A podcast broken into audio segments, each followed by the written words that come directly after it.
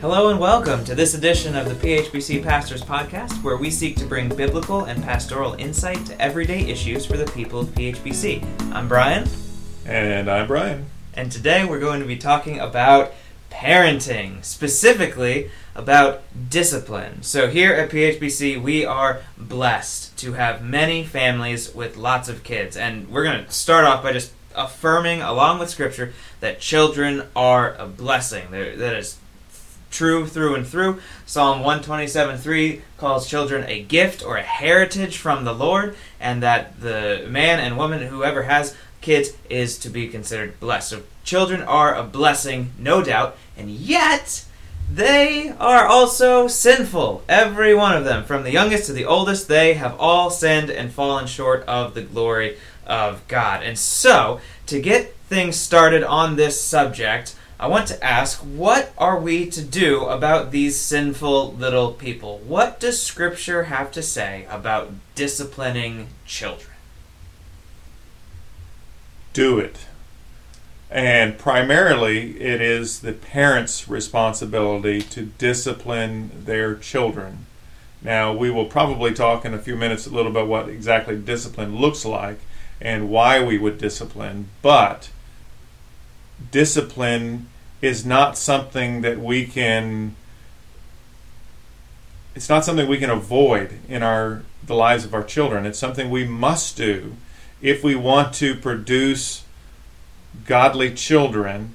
We must discipline them. Now what that looks like may differ from child to child but we must actively discipline our children. The scripture is just leaves us no choice on it it's full in the proverbs paul talks about it in his letters we must discipline our children. Yeah, Proverbs 23:13, do not withhold discipline from a child. 19:18, discipline your sons for there is hope.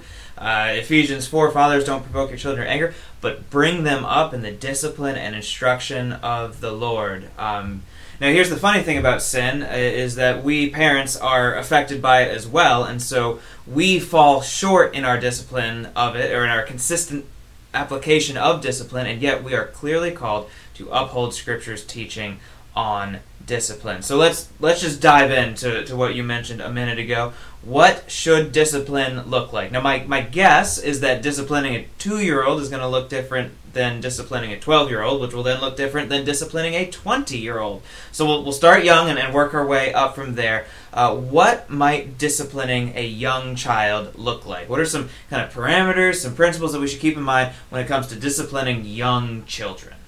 So um, you alluded to this a bit in your lead up, but there's there are, there really there are two types of discipline. There's positive discipline, and then there's negative discipline. So positive discipline would be, for example, disciplining yourself to read the Bible um, every day, disciplining yourself to pray, disciplining yourself to give faithfully to the church, what, whatever it might be. Those are positive forms of discipline. I'm assuming your question here, though, is talking more about how do we you know how are we disciplining somebody when they have gone astray so they are they are no longer walking the path that they should walk uh, they've done something they've disobeyed uh, what their parents have asked them to do they're disobeying a command in scripture what have you and so how now do we discipline them? For the two year old you're right it will look a lot different than the 12 year old or the 20 year old um, but for the two year old or the, the toddler elementary school age um, discipline will need to be it, it needs to be age appropriate. And so you would with a 12 year old for example you might have a different con you might have a conversation with them that you wouldn't have with a two year old the two year old you might simply um, uh, discipline might might mean you take away a favorite toy so say they're using their toy to um, to hit their sister with their toy and so, um, and you tell them if you use your toy to hit your sister, I'm taking the toy away from you. And so you take the toy away from them. Um, and then beyond that, of course, uh, and we'll, we'll talk about this, I'm sure, as well, uh, there's spanking, which is an, a biblically appropriate form of discipline for the two year old, the three year old, the four year old, the five year old. Discipline is certainly, uh, uh, spanking would certainly be appropriate. So let's let's dive into that then. Proverbs 13:24 Whoever spares the rod hates his son, but he who loves him is diligent to discipline him. Now, in our 2020 modern age, spanking is quite the hot button issue. Uh, many, over 50 countries have actually outlawed it, including Spain, Brazil, New Zealand, Germany, and 40 some others.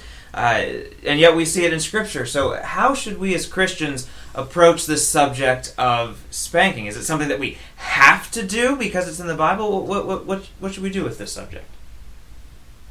I don't know that spanking is something that we have to do, but I think I think it would be a foolish parent to to completely take it off the table and to say, "No, I'm not going to do that." The Bible doesn't speak of it in a negative form. It speaks of it in a very positive way. And so, and we, we do need to draw um, a distinction here. Uh, there are parents who abuse their children, who uh, don't spank their children, they beat their children, they punish their children. Um, and any type of godly discipline isn't a form of beating, it's not a form of leaving marks on your child, it's not a form of humiliating your child. It's a form of wanting to shape your child and love your child well so that they understand right from wrong. And so God has graciously made us so that we have a nice piece of uh, flesh on our hind quarters uh, that will work wonderfully for a spanking. And so a and I am also so this is uh, I did this is not my own idea. This is I read this in a Dobson book two decades ago um, about the importance. So, so when my wife and I were raising our children, our old, they're all past the spanking stage, um, and so. But when they were younger, they did get spankings. But we we felt it important that we not use our hands to spank as as much as possible. We wouldn't use our hand because we didn't want our child to associate um, punishment with our person. And so we didn't want them to see our hand like when we would reach out to lovingly caress them with our hand to you know to pat them on the cheek. We didn't want them to see our hand as oh that's what dad uses to inflict harm on me. And so we would make it a habit. We had a, a very lightweight wooden spoon, a kitchen spoon, uh, that we would um, my wife would carry in her diaper bag, um, and so or in the backpack, whatever. When we were going somewhere, and uh, and at the house we had it, and the child knew that the, the wooden spoon was what would be used for a spanking. And so, and again, only um, on the hindquarters, so not on any other part of the body, and never, never, never in anger. And so, if you feel like you are so infuriated, and trust me, I've had four children. I know it can get children can get you to the point where you feel like I, I can't I can't do this anymore, and you get to a point where you just cannot. You, you're angry. Um, we, you've heard of taking of having your children take a timeout. Well, parent, if you ever get in a situation where you are angry with your child and you're about to discipline them, let me encourage you in the strongest possible way for you to take a timeout. Uh, it might mean, say, you tell your child, listen, mommy or daddy, we're, we're, I'm going to go to my bedroom for five minutes and then I'm going to come back and talk to you about this. Um, but if you're angry when you're disciplining them, that is usually, well, almost, almost always, that's going to end in a result that you don't want that to end in that result. And then I know you've, you've shared before about so after you and your wife have decided that the child has committed an offense that, that warrants a spanking, um, how does that situation resolve? So so that the punishment has been dealt, and then do you just leave them alone, or, or what happens immediately after that? So in our household, um, after the spanking would happen, um, There'd usually be some tears on the part of the child, which is natural, and not always because ow, it hurt that much, but because they knew that they were wrong and they were disappointed that they had sinned against their mom and dad um, and sinned against God. And so, what we would do is we would administer the spanking.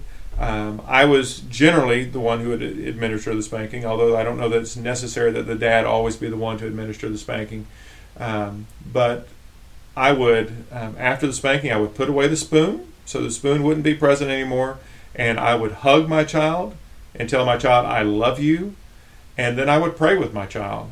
And so to let them know that even though they had disappointed me and, or they had disobeyed me or disobeyed their mother, um, it did not mean that we didn't love them and care for them and that they weren't still a, a valuable member of the family. That's, that's good to good to hear and a, and a helpful word. Um, so transitioning now from the youngest children um, in the toddler age range, now up into kind of more elementary. How do you know when when they're too old? So certainly, if you know you're saying no, don't get in that car to drive away. You you need. Uh, they're a bit old and beyond that, but how do you know when it's time to transition um, the discipline methods in the home? So yeah, when when is if you're trying to spank your 18 year old, that's probably not going to work. By the time they're 18, they might be able to flip you over and spank you um, as far as their strength goes. And so that's that's generally not a good idea. A general principle that we've applied in our lives is is you want the punishment. Number one, you want it to fit the offense. So uh, depending on depending on what they had done, you don't want to be excessive in their punishment. So you know they left milk on the counter. You don't want to you know spank them 400 times because they let milk on the. Of course, you never want to spank them 400 times, but you, I'm using exaggeration here. Um, you you want to um, have a punishment that you know that the child is going to understand as a punishment. That this is a this is not something pleasant. And so, for example, let's say to, in today's age, it's not uncommon for an eighth grader or a seventh grader and even some in elementary school for them to have a cell phone or even a smartphone. And it's, in my experience, it's also not, also not uncommon for that individual, that child, to become addicted to that electronic device. I mean, they do ever they don't go anywhere with that electronic device. And so, let's say they do something that was that's warning punishment. Um, maybe 24 hours, 48 hours a week, or whatever, without that cell phone. Um, or there are ways to you know use parental controls where you can make the phone where it's uh, you know the smartphone that can do anything. You can actually make it a dumb phone where all it does is call. Um, and so if you want your child, you want to be able to reach your child. Uh, then go into the settings of that phone and change it so that they can only use it as a phone. Um, and uh, so that would be an example of a um, of a punishment restriction. Uh, let's say they have uh, they've done something that's inappropriate and they want to go hang out with their friends this weekend. They're a high schooler; they want to hang out with their friends, and you say, "No, I'm sorry. You, you, know, you have you violated a home rule, or you've you know, what whatever it might be, and so you can't do that this weekend." So those would be examples of alternative punishments. Good. And so you mentioned the 18 year old, and so in our modern age, it is becoming more and more common for adult children after, say, college or an experience away, will come back home. And so we have uh, 18, 19, 23, 25, 27 year olds still living at home. Mm-hmm. Uh, parenting doesn't stop when the child turns 18. Uh, so, what does disciplining adult children look like? what should it rather? So, um, whether if the child is an, is an adult child living in your home, then there ought to be clearly communicated expectations for what does that mean. So if you're you're you've graduated college, you have a degree, you are you should be entering the workforce. If if you are allowing that child at 27, 28, 30, or whatever to basically have a free ride in your basement playing video games 24 7 a day, you are not helping your child. And so you need to have clear expectations uh, for that child. And if the child is not living up to those expectations, then there might be some need for tough love where that child needs to, you need to say, I think it's time that you find your own apartment. You're going to have to get a job. And um, and I'm going to give you three months' time to find a job and to find an apartment, and after that, you're going to come home and you're not you, you're not going to be able to stay here anymore.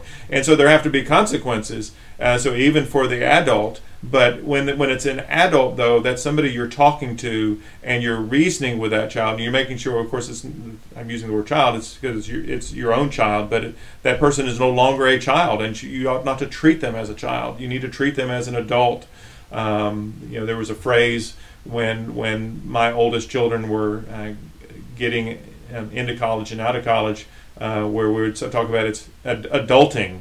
You know, it's time to adult uh, right now to do some adult things, and so there are adult responsibilities, and those ju- those things just need to be clearly communicated.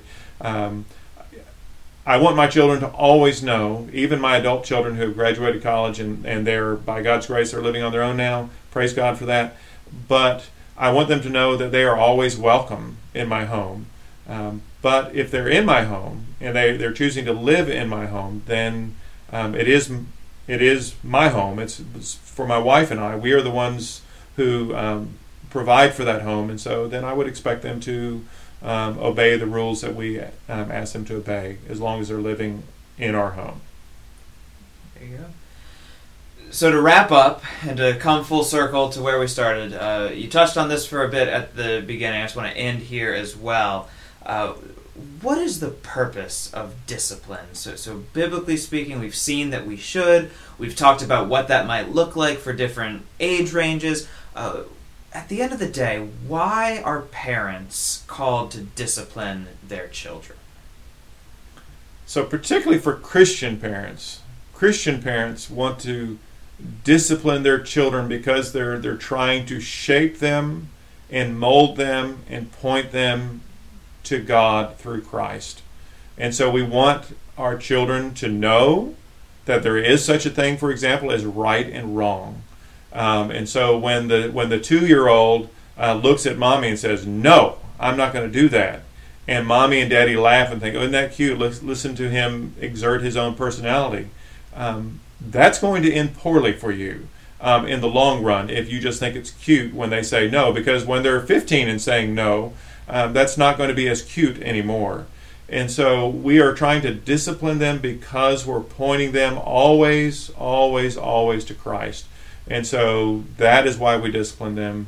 We point them to Jesus. We want them to see uh, that in their heart they have sin um, and that their sin separates them from God. And so we want them to see that the solution for uh, their sin problem is Christ. And so if a child doesn't think he has anything wrong with him, um, then why would he need Christ? And so we're pointing them to Christ, and, and that's what the Christian parent does.